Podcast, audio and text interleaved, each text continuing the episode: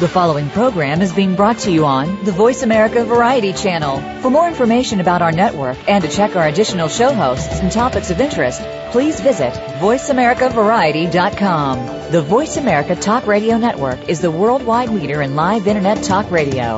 Visit VoiceAmerica.com. The views and ideas expressed on the following program are strictly those of the host or guests and do not necessarily reflect the views and ideas held by the Voice America Talk Radio Network, its staff, and management.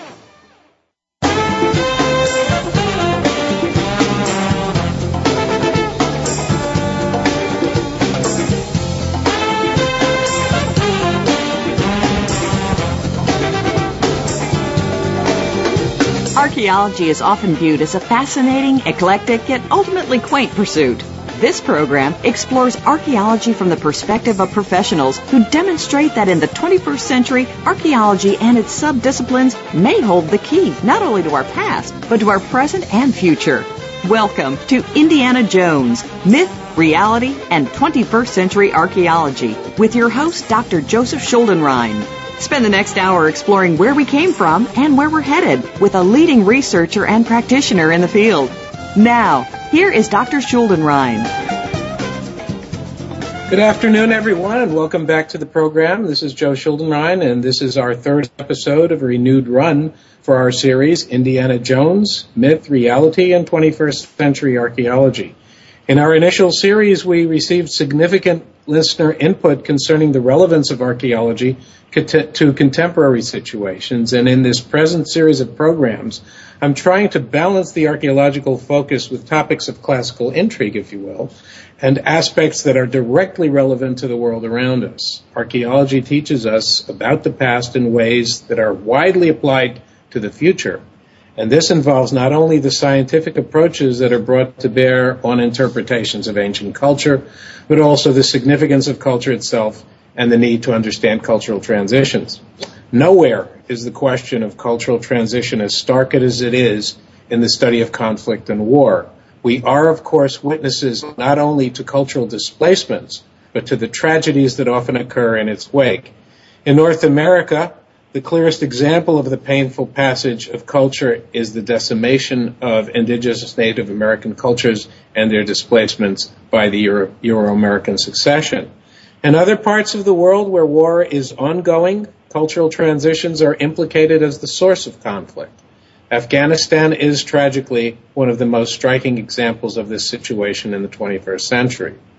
The relevance of heritage to such conflict was starkly evident in March 2001 when the Taliban government declared that the magnificent Buddhas of Bamiyan were idols and ordered that they be dynamited. This event, among obviously many others, resulted in the present wave of violence and conflict that continues in Afghanistan to this day.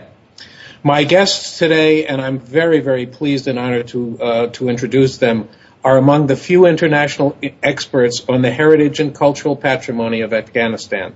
They have worked tirelessly to preserve it and to promote international awareness of Afghanistan's heritage and the need to mount efforts for its preservation.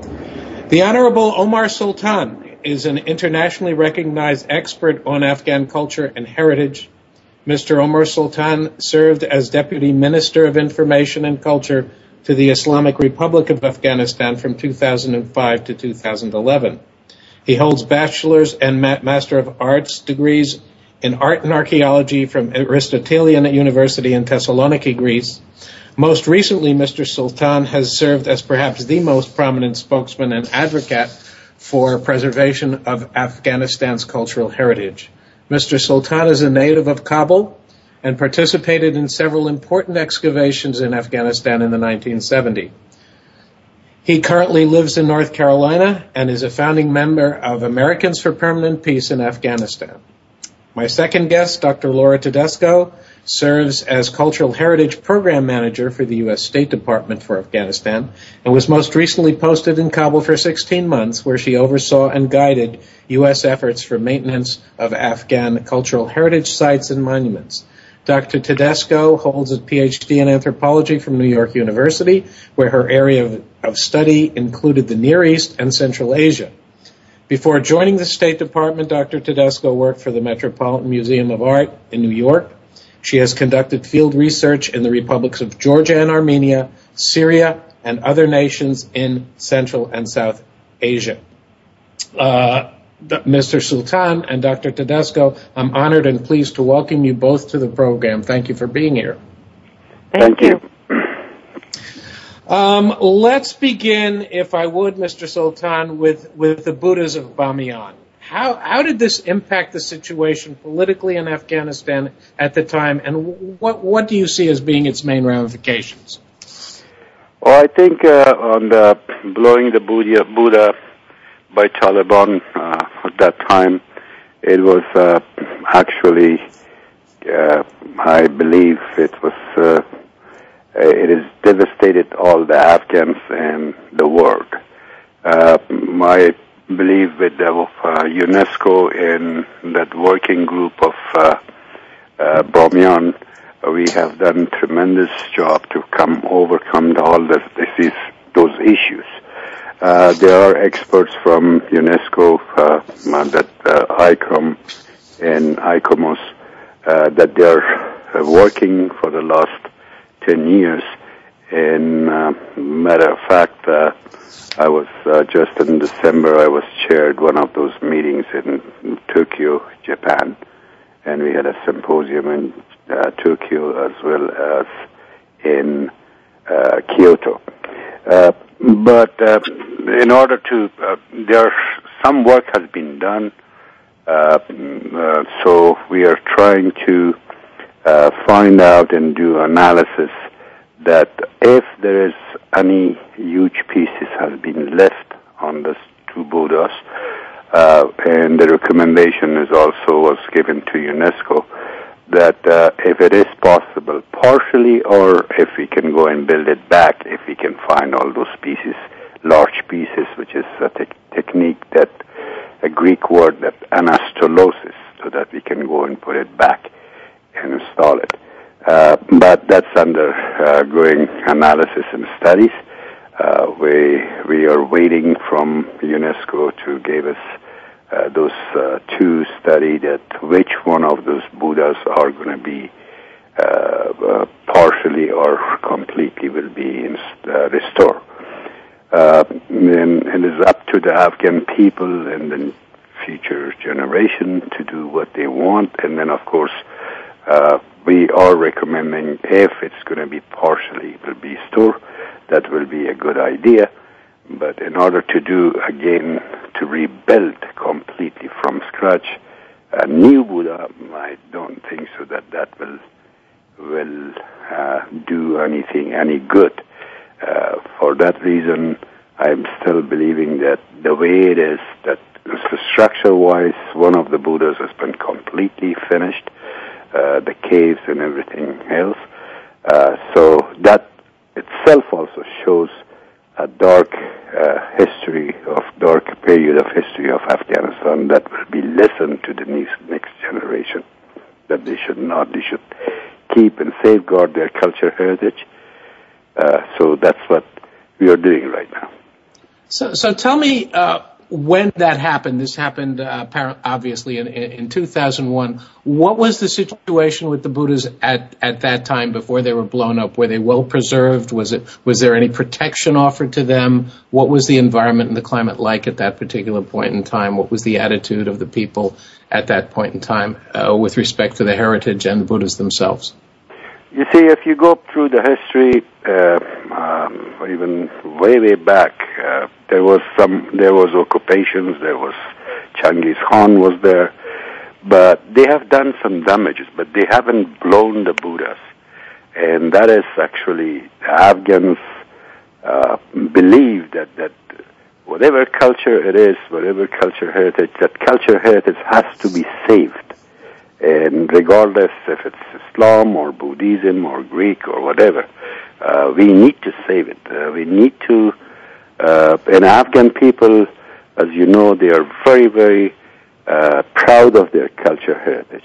So, uh, of course, it has been done that time that there was uh, no government. I guess Taliban came over there at that period.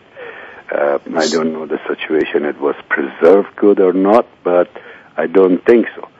and they was not under protection, and they did whatever they want and they wanted to do. So they just blowed it up. And but you would say that the large majority of the Afghan population was upset by this. I mean, it was just basically the fringe Taliban that that was involved in all of this for, for their particular reasons. Were you in Afghanistan at the time? No, I was not in Afghanistan at the time. No. And and when did you come back to Afghanistan?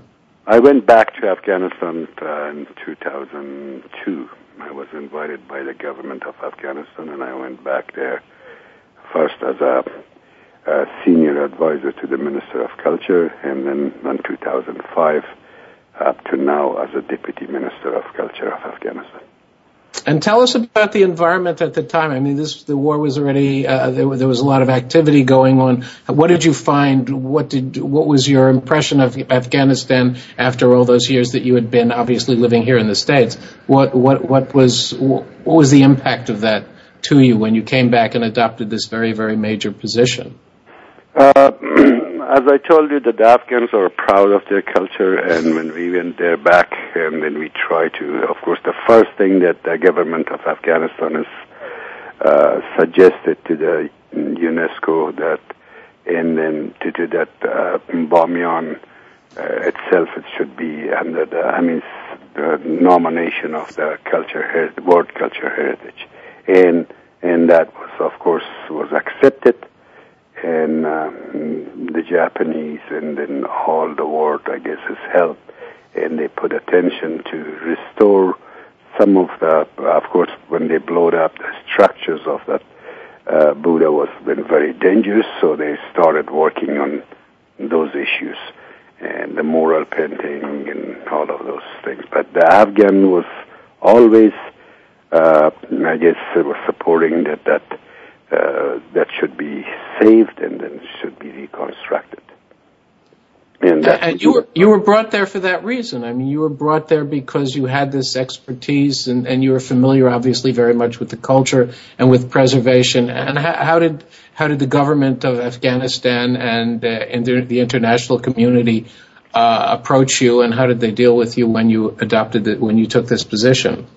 Uh, of course, you see, before that, in 1978, before the first Russian coup d'etat, until that time, I was the deputy director general of Institute of Archaeology and Preservation of Ancient Monument. I had experience there, so of course, they in 2000, end of 2011, they invited me to go as an advisor.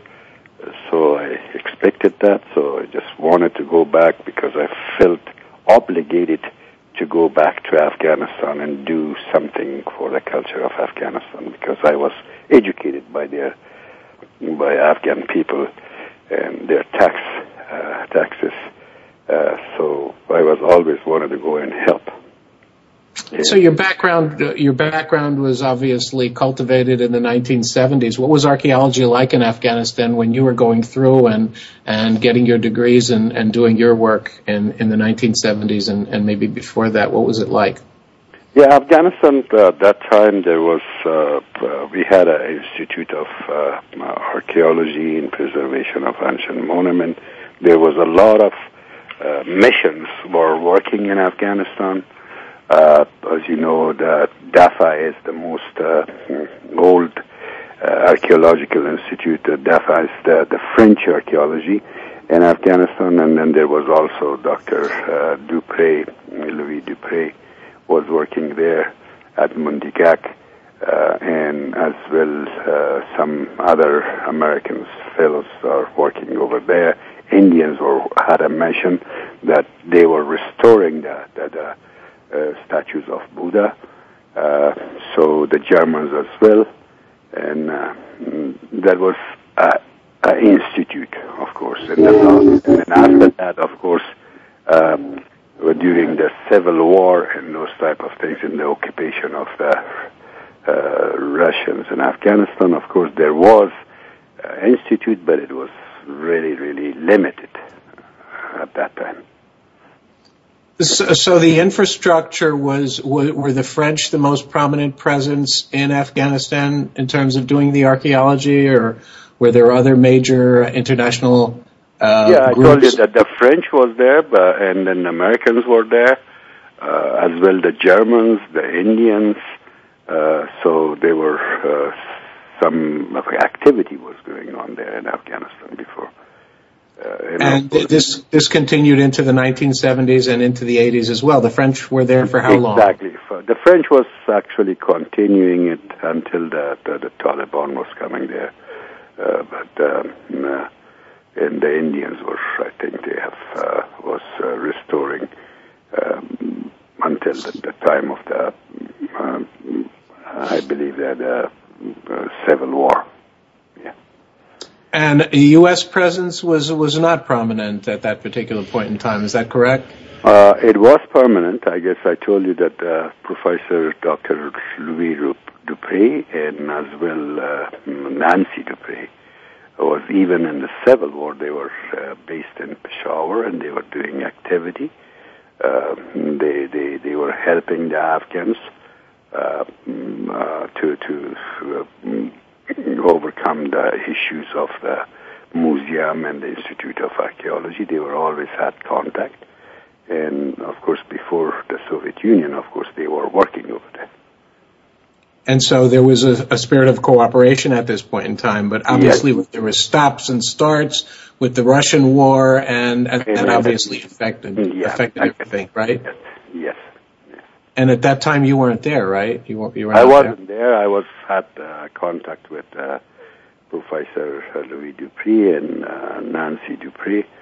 Uh, I was in touch with them, and I was in touch with uh, some other Afghan archaeologists uh, who were in permanently in Afghanistan.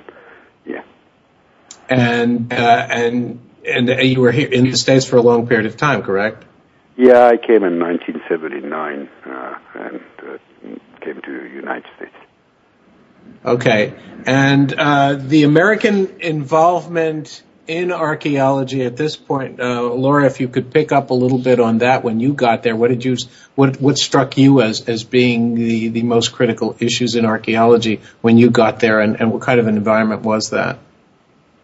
When I arrived in Kabul in July of 2010, um, it, I spent the first several months um, having many meetings with Omar Sultan and, and, and some others in Kabul, trying to hear from them what what they viewed as the most pressing needs for the protection of, of Afghanistan's cultural heritage at that time. So it was really uh, I was depending on on experts who had much longer experience in Afghanistan to help me understand what they viewed as as the most critical needs and my role was really to help direct support from the United States government, uh, from the embassy in Kabul specifically, um, towards those projects that, that the Afghan government felt were the most important and relevant for the time. And and you just sort of picked up at that point. You had to sort of get a feel for what was going on and yeah. how the infrastructure was.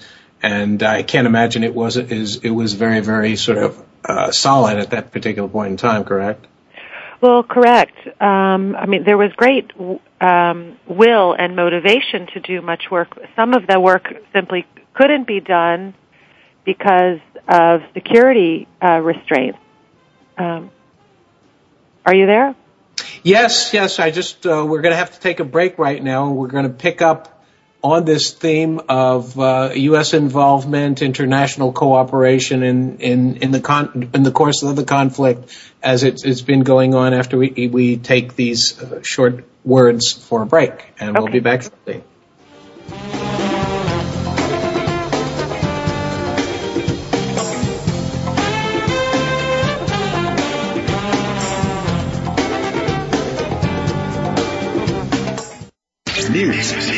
Opinion.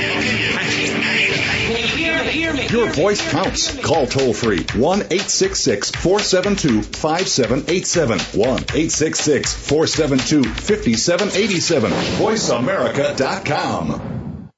Explore the power and beauty in yourself and in others. Tune in to The Stacy Stern Show, enriching you. Every week, Stacy Stern will connect you with men and women who are living and working from a place of passion. Stacy's guests include successful authors, filmmakers, actors, experts, and leaders. You'll hear what inspires each of them, and you'll be turned on to great films, books, and new media. Tune in to The Stacy Stern Show, enriching you, Tuesdays at noon Pacific, 3 p.m. Eastern on the Voice America Variety Channel. Tune in to the Voice America Variety channel on the Voice America Talk Radio Network. Voice America Variety broadcasts a diverse array of topics, reaching a global community.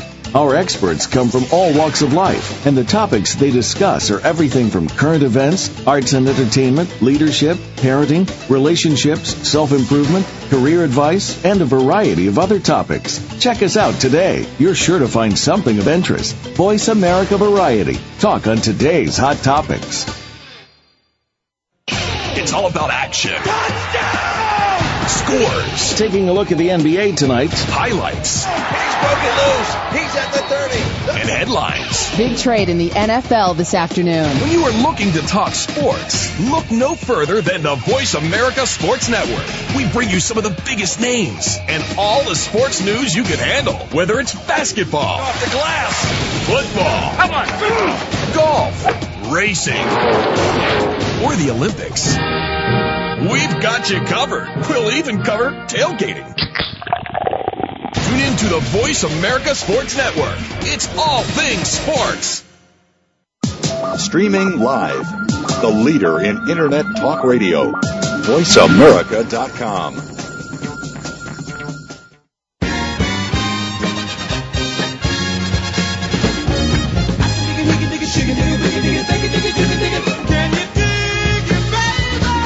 listening to Indiana Jones, Myth, Reality, and 21st Century Archaeology with Dr. Joseph Schuldenrein. To be a part of our discussion today, please call 1-866-472-5788. That's 1-866-472-5788. Or send an email to joseph.schuldenrein at gra-geoarc.com. Now, back to the program.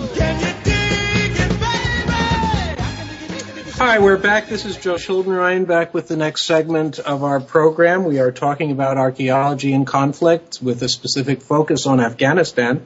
And we're, we're talking to the Honorable Mr. Omar Sultan, who is a former Deputy Minister of, of Culture in, uh, in Afghanistan, and Dr. Laura Tedesco, who was a representative of the State Department and the chief of the Cultural Heritage Program in that country. And Laurie, we were talking to you about the, the situation archaeologically when you got there about 16 months ago. And why don't you expand a little bit on what you saw and how you saw the archaeological situation working itself out in Afghanistan and how, how you got involved in it on a, on a grassroots level? Mm-hmm, mm-hmm.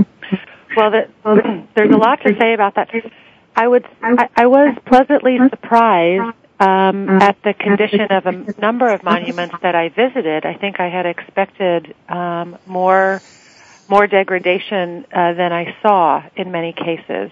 But what it really came down to was how to direct efforts of support to archaeological sites and monuments that the Afghans um, viewed as the most important and pressing sites. Um, so that, as I said, came through many conversations with uh, Minister Sultan, uh, Deputy Minister Sultan, and and others who had been working in Afghanistan for longer than than I. Um, and the the needs, though, are are vast there for protecting um, the country's monuments and sites. There are thousands and thousands of them, and the the history is so rich um, and so diverse and I think that's that's a fact about Afghanistan that not many people uh, know about or think about uh, with all the other news that we hear about um, that country. So um, the the difficulty in doing some of the work that was needed, though, was simply getting out to the site. There are you know some security concerns in particular regions of Afghanistan, and that made um, doing work, practical work on the ground, uh, very difficult. So we had to be judicious about um, and and realistic about which sites um, we could we could really engage in some preservation work and protection um, uh, but that all of that happened in coordination with uh, with Deputy Minister Sultan and and the Afghan government. So let me ask you, uh, Deputy Minister Sultan, a little bit about how the the archaeological infrastructure works over there. I mean, the French were doing projects, the Afghans were doing projects, probably under a different roof. Uh, is, was there a, was it the Department of Antiquities or the Ministry of Cultures? Was it overseeing all the work that was done in the country and supervising it? Uh, how does that structure work? Yeah, uh, it is the deputy. I mean, the the Ministry of Information and Culture, so that overlook all these excavations under the institute. I mean, uh, Department of uh, Archaeology, and at the depart. I mean, at the Ministry of Information and Culture. So all these uh, nations who works, like French or whoever else is going to work, they have to work under the supervision of the Ministry of Culture or Institute of Archaeology. So that's what we have a, a law of preservation of antiquities or uh, antiquities and preservation of ancient monuments. Animation, it says that has to work under the supervision of Ministry of Information and Culture and with the Institute of or Department of Archaeology of Afghanistan, which is belongs. I mean, it's at the Ministry of Information and Culture. And I want to make a correction. You said former, but I am still the deputy minister over there. Ah, okay. yeah. All right. Yeah. I didn't know that. I thought I thought you had left, but I'm sorry. Yeah, I just came for a vacation. okay. Uh, yeah. Now, So- in, in terms of those projects themselves, uh, are they funded from overseas, from international missions? Is some of the funding coming from Afghanistan itself? Um, how does that work?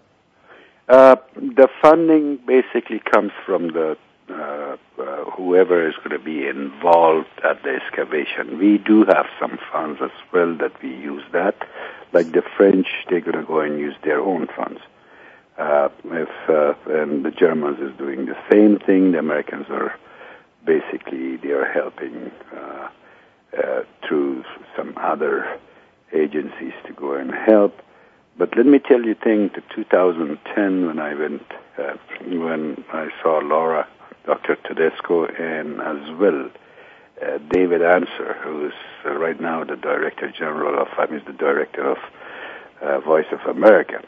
The, my life and my and the culture issues in Afghanistan has been changed uh, because uh, talking with them uh, and and and uh, discussion with the culture heritage.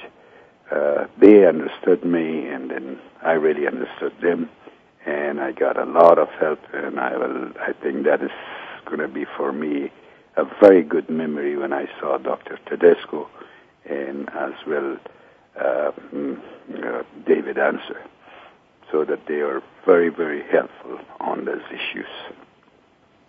Uh, in that regard, Dr. Tedesco, Lori, um, how how do you interface with with uh, Mr. Sultan, and how does the embassy get involved in these various projects? Is it, is it more of a monitoring type of situation, or are there actually excavations under the supervision of of the U.S. with in cooperation with the Afghan government? How how uh, how, how does the embassy's particular role express itself? In the present situation? The embassy expresses its role in in a couple of ways. Um, one, the the the primary way that it does is is through, as I mentioned, um, talking with Deputy Minister Sultan about what projects are important to his ministry, and how can the U.S. assist with those. Um, another way is uh, is over the course of, of several months and as I, I, was getting more familiar with Afghanistan and the various sites there, I, and with conversations with other experts uh, in Afghanistan, may also come up with some ideas that I would then propose to the ministry to see if they, if they matched um, some objectives of, of, of the Afghan ministry. So it was kind of a, a really a dialogue that happened. And um, and the embassy itself had uh, ideas of of ways it might like to direct some support for cultural heritage. So all of these had to kind of be married together um, to make sure that it was it was fundamentally meeting the needs of, of what the Afghan ministry wanted, but also what the U.S. was able to do. Uh, so it was a kind of complicated arrangement, but it seemed to all work out because there were great efforts made um, through U.S. support to to protect and, and and directed support to as many sites as possible. Well, we know we know that obviously the Buddhist sites are sort of the star players, if, if for lack of a better word, in in uh, in the archaeological landscape of uh, of Afghanistan. Are there efforts being directed towards earlier periods? I mean, we're talking about uh, sites that obviously have been there since since uh, the Stone Age, the Paleolithic period, Neolithic period, and further uh, leading up, obviously, to the Buddhist uh, period of uh, and, and, historic period sites. Is there any particular focus on uh, particular periods, and how does that work? Are, are they is the uh, primary focus on preserving the larger monuments? Could we uh, could we get a little bit of an explanation on how the uh, the focus of, of work is being directed? Is it more towards preservation or discovery? How's that working? Omar, would Would you like Omar to answer that question? Yeah, yeah, yeah, yeah. Sorry. Okay. Overall, you see, right now uh, we have uh, a site in Mes Ainak in that uh, in Logar provinces, which is where the copper mines are uh, being uh, contracted with the uh, Chinese. Our all attention is over there to safeguard that and finish those excavations before the Chinese is going to go and start mining the site. Uh, so uh, we have got over there. Uh, I have about 25 archaeologists from our department, and we have got some funds from the World Bank that we have hired some uh, international archaeologists as well over there. Uh, that they are doing excavations. Uh, they are working together and I believe uh, I will uh, believe it that, that, we will finish all those sites before uh, they will start the mining in in, in Mes uh, Ainak and Logar provinces. When is that supposed to happen? When is the mining operation supposed to start? Uh, there they have some priorities that we have to we have time until the 2000 end of 2012, we have already excavated about nine uh, sites, so that we, uh, with the international community, just like uh, the Americans has built a, a, warehouse or a kind of uh, laboratory that we have to move all those things from there, and then there's an, um, we got land. Uh, about seven kilometers away from Mislogar and Mohammad Agha, district that we want to go and build the museum over there so that we hopefully my uh, vision or my thinking is that that we can have a duplication of what is in the um, uh, Ainak, so that should be a site museum there to the show it to the world and to the Afghan people. That, but this was how it looked like in Ainak. And of course, there is also some uh, French uh, uh, excavation in the north and Mazar Sharif and Balkh province and Balkh provinces going on. So there are some excavation over there. basically, right now we will try to save our most danger monuments in Afghanistan, and as uh, of course, whenever there's been uh, in Bamyan, there's some excavations going on uh, by Japanese, by uh, French, Afghan French, and uh, Dr. Tarzi. Uh, so we are doing that. At this point, to me, we have to safeguard. We have. We cannot finish and go and finish all the sites like it's Buddhism or the Kushans or the, the, the Greek sites, uh, Greek-Bactrian sites. We have to save it in as much as we can do. Excavation is very, very easy to do it. It is, of course, difficult, but it's easy. It's a long process. But in order to, when you have to excavate, you have to protect those sites. And that's what uh, uh, I'm trying to do. Uh, we need to go and leave some of this decision to the next generation, to the young generation, what they're going to go into. So what I'm hearing from you, Omar, is is that the most important issue right now is preservation, and not necessarily just going into excavation. It's preserving and maintaining. And uh, is that is that correct? Is that what your vision is? Correct, except if there is a uh, excavation that we have to do. In other words, if there's potential destruction or construction or something like that. Exactly. Correct? Exactly. Exactly. And what about the security issue? What uh, what areas of the country are more secure than others, and does that drive the nature of excavation and preservation efforts? Obviously, it's related to it. Uh, are there any areas that are particularly in the line of fire, or um, and and how how has that uh, affected the uh, the program of, of the department?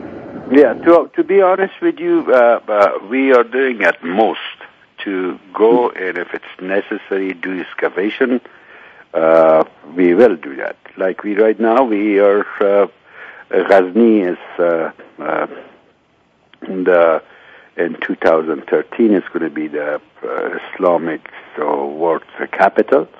Uh, so we are doing some efforts over there. We have preserved. Uh, we have to finish about uh, 36 uh, monuments that we have to preserve that, but we have done almost about uh, 10 of them mm, this year, and we are working on the, uh, on the future of that. I mean, so then the next year we're going to go have some other projects to do. So I'm quite sure that we're going to go and finish and preserve all these uh, uh, ancient monuments and shrines and those type of things in the Ghazni which is uh, basically that what we are doing. Uh, but the most important thing that we don't have to forget is that we have to give the Afghan people the awareness of their cultural heritage. This is one issue that I think it is the personally uh, I think that that if you want to unite the Afghan people, it is going to be through their culture because when it comes to culture, all Afghans are Afghan. Every one of them, there is no that I'm Afghan, I'm is Pashtun or Tajik or Hazara. We are all Afghan. Plus, when you bring those kids, right now we have started a small project at the National Museum of Kabul uh, in Afghanistan uh, uh, that uh, we bring kids over there and then we just uh, give them awareness of their culture so right now there are about 300 uh, kids who are coming every day, or 300, 400, uh, with a very limited, uh, of course, uh, equipments that we have. We have only one or two buses that we, the Aga Khan Foundation has been giving us, and then we send that one every day to uh, schools to bring them. And then, of course, I see this uh, uh, that the young I mean, from university, everybody is coming there. They are paying more interest. And I believe that uh, this way that we can stop the looting, we have to go and build museums in the provincial areas, provincials, uh, and, and then get the cooperation of the people of Afghanistan. You can't really uh, do anything by force or gun. You have to have the cooperation of the Afghan people. On that on that note, Omar, I want to come back and talk to you after we take this break, both you and Laura, about this question of unifying the people behind the archaeology and the, the, the significance of heritage for bringing people together. We'll talk about that and other topics when we come back. Okay.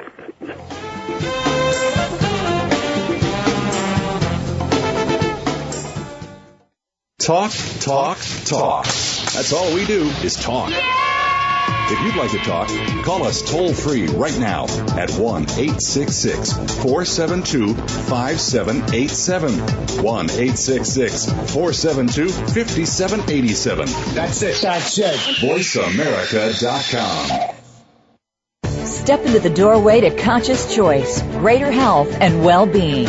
Attain the balance that you've been seeking. Tune in and turn on 1111 Talk Radio. Feed the mind. Embrace positively. Release the tension. Step out of fear. Host Simran Singh will help you broaden your mind and open your heart toward a greater understanding of how to take charge of your life. 1111 Talk Radio is here every Thursday at 7 p.m. Eastern Time, 4 p.m. Pacific Time on Seventh Wave Network. 1111 Talk Radio because shift happens. Go behind the scenes of what you see, hear, and read on the news. Learn the ins and outs of public relations on Stars of PR with Cindy R. every Thursday at 7 a.m. Pacific Time. Cindy Rakowitz is a Clio Award winner and founder of Rock and Roll Public Relations who wants to share her PR experiences and knowledge with you. Learn how to handle a crisis, deal with celebrities, and become a terrific PR executive. Listen to the Stars of PR with Cindy R. every Thursday at 7 a.m. Pacific Time here on News Talk Radio, voiceamerica.com. Stimulating talk gets those synapses in the brain firing really fast. all the time. The number one internet talk station where your opinion counts. VoiceAmerica.com.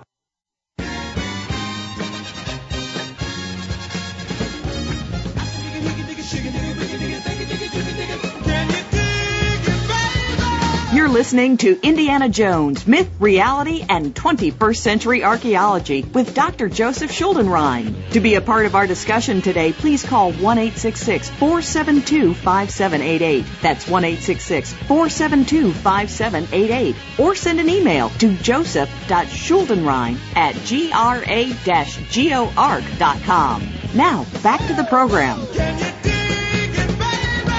Thank you very much. We're back. This is Joe Schuldenrein, and we're talking in this segment on archaeology and conflicts, in particular of, with respect to Afghanistan. We're talking about the importance of archaeology in bringing together people and in trying to develop some kind of an ethos about heritage and how people can bring themselves together and uh, develop an identity, a national identity, founded to some degree on the preservation of their extremely rich heritage in Afghanistan. Omar, why don't you expound a little bit more on how you're seeing this manifesting itself, how you're seeing people come together around this issue of heritage preservation and the promotion of the preservation ethic generally. How are you seeing this work? Uh, I believe that, uh, as I told you before, all the Afghan, they're proud of their culture and culture heritage.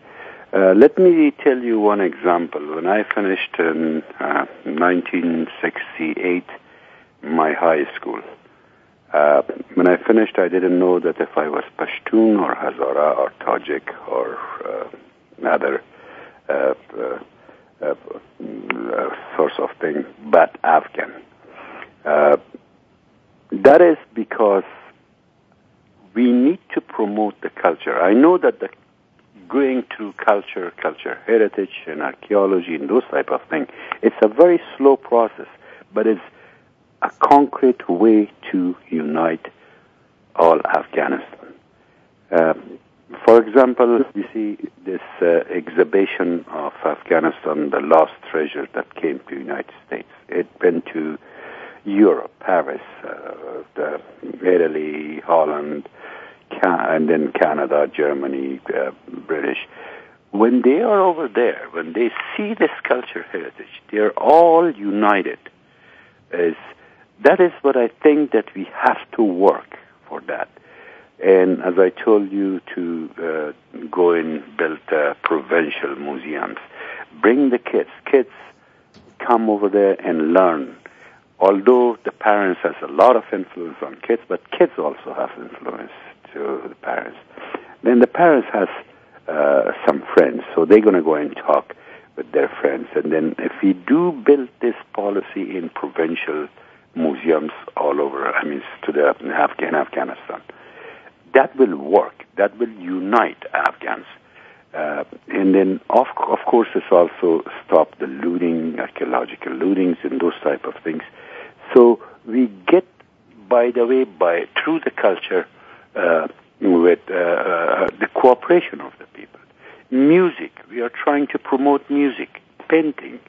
Uh, uh, right now in Afghanistan, you can see young uh, girls and boys are coming for uh, exhibition of uh, uh, some kind of paintings or uh, either it's traditional or contemporary so that they get them together to exchange their ideas through art, through music, through culture. And So- I believe that's that's the way that we can build Afghanistan. So it's sort of uh, the heritage is sort of an umbrella for breaking down all these differences between people and and sort of having them share some kind of a unity and surrounding them uh, a, a theme for preservation and for understanding their entire cultural heritage. Laura, when you when you went there, were you aware of this? Did you know that this was uh, uh, Omar Sultan's vision, and and how how were you able to sort of integrate with with his vision and and make the uh, your particular aspect of this work uh, gel with with his program? Well, before I went to Afghanistan, I, I had met Omar Sultan um, once or twice in Washington and, and had the benefit in, in meetings of hearing him talk about what his visions were.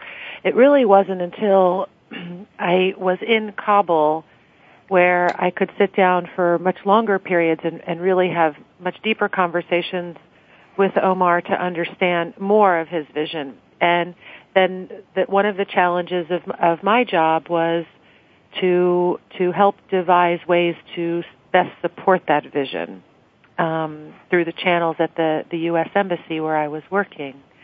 And Omar is is exactly right. I I agree completely in what he says about supporting um, awareness of of among Afghans of their cultural heritage, and that it is a, a very unifying and stabilizing factor for for building up a, a civil society in Afghanistan.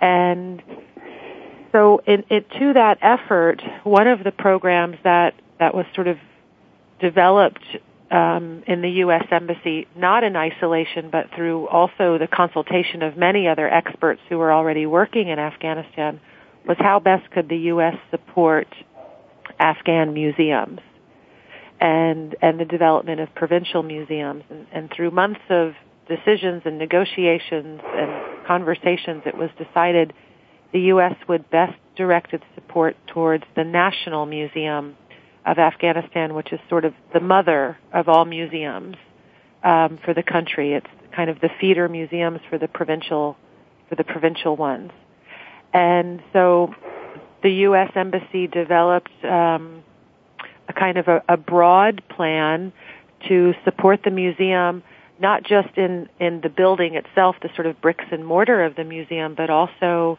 um, what could be done to assist the staff so that they're better enabled to um, protect the patrimony in the museum and work with the patrimony. And and and care for it for the long term and also benefit from research of it and make it available for more Afghans to see for many generations to come. So, um, and all of that was happening in parallel to other projects the U.S. was supporting with, with the Afghan government, projects in the north, in, in Balkh province, for example, or in Herat, or in Logar, other, various other regions of Afghanistan. So, um, it was really kind of um, you know, almost a juggling act, um, but but all with the aim to to um, the the fundamental aim was is, is to protect for the long term um, the best we can the, the monuments and sites there and and bring Afghans and, and the international community awareness of Afghanistan's heritage. Uh, take me back a little bit to this, uh, the design that you have, and I know that, that the museum is one of your pet projects, and I think that gels really nicely with with uh, Omar's vision of, of developing a series of provincial museums, and you're funding a, uh, one of these uh, very very large museum projects, I guess a central museum. Uh, why don't you tell us a little bit about how that came about and where that stands right now? Okay. Well, long long before I I got to Afghanistan, there was already a big acknowledgement in in Kabul that the National Museum, based in Kabul, um, could use assistance. And in fact, the, the, U.S. was in no way the first donor nation to contribute uh, to the National Museum. There was a long tradition of other countries, other international donors and individuals contributing their time and and large sums of money to rebuilding the National Museum after it had really been essentially destroyed um, during the Civil War and the Taliban era.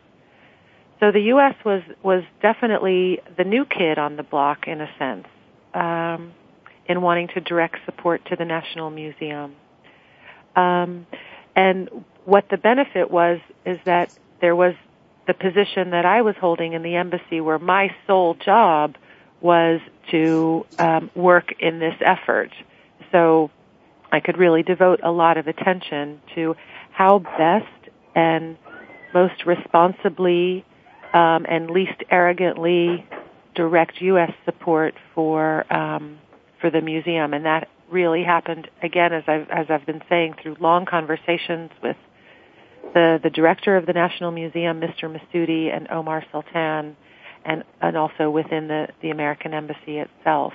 So we designed um, kind of the the genesis of the idea was let's help make the building a better structure, the museum itself. What can we do to help this this building uh, preserve the collection that it houses for the long term? So there were some sort of very practical considerations about that, having to do with plumbing and and roofing and and drainage and and kind of pedestrian things. And then there there was the softer aspect of it is there's a relatively young staff working in the National Museum. They're committed um, but there are limitations to working in Kabul in terms of what resources they have and, and what access to what other international museums are doing. Um, that's not to say other efforts hadn't been made. Um, um, excellent efforts were ongoing to assist the staff, but the U.S. had the benefit of of of greater financial resources than I think most other international donors um, could contribute. So it was a way to best direct those financial resources to most benefit the staff in the museum. So we've launched, um, we're launching actually at, at present a three-year museum partnership between the National Museum of Afghanistan and a prominent um, and very reputable American institution to work together on preserving the collection and and getting this young, dynamic staff of the National Museum um, prepared to care for the collection for the long term. And where do you see it going? Where does it stand right now, and how is this project moving forward? The project is just getting off the ground. The museum partnership, that is, is, is, is just now getting off the ground. Um, I'm very optimistic about it uh, for its what it will do to protect long term the collection in the National Museum and better enable the staff there to then help build up provincial museums around Afghanistan. Um, but I'm I'm also cautious about anything that is is undertaken there uh, in Afghanistan. It we don't know what will happen there, and how long this kind of work will be possible. So we just keep pressing forward optimistically as best we can, um, with the hopes that it will just keep going and um, and not be thwarted or stopped because it's no longer possible to work there or the security situation declines in a way that it's um, not safe to work there. So um, where is it going? I'm very optimistic that the results and the outcome will be um, excellent, but um, one always has to kind of keep a realistic eye on um, what's happening in Afghanistan too. Omar, where do you see it going? Are you optimistic about the future? I am very optimistic, uh, but we all say that if there is tomorrow, there is hope. And uh, let me tell you also this that uh, His Excellency Dr. Raheen is always supporting all these ideas. And uh, somehow I got all these ideas and discussed with him uh, the uh, the ideas that I had and everybody else. He's a very good supporter, and I believe that Afghan is they are going to go and find their way to uh, be united and and save the country. Uh, because otherwise, if there is no hope, uh, then why we are there? Uh, let's hope uh, that we all going to be united, uh, and I hope that you all going to help us. And I would like to thank from uh, the bottom of my heart the people of United States and the rest of the world that they are supporting the Afghans to find their ways back to and that. that note, on that note, I'm afraid we're going to have to close our program. I want to express my extreme gratitude to the Honorable Omar Sultan and Dr. Laura Tedesco for uh, being our guests on this show and bringing us uh, some critical information on heritage management and what its positive impact can be in areas of conflict. Uh, the Afghanistan example, I think, is is just a critical uh, example of where we can go when we get international powers together in a positive direction and promote heritage as a source of unity. Thank you so much for being part of our program, and we look forward to another program next week. Until then, uh, thanks so much for listening, and remember that your understanding of the past is a guide to a more promising tomorrow. Thank you, and we'll see you next time.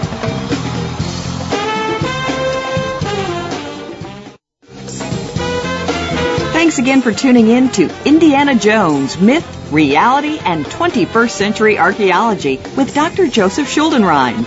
Please join us for another unique journey into the past next Wednesday at 3 p.m. Pacific Time, 6 p.m. Eastern Time on the Voice America Variety Channel. In the meantime, think about the past with an eye towards the future and a better tomorrow.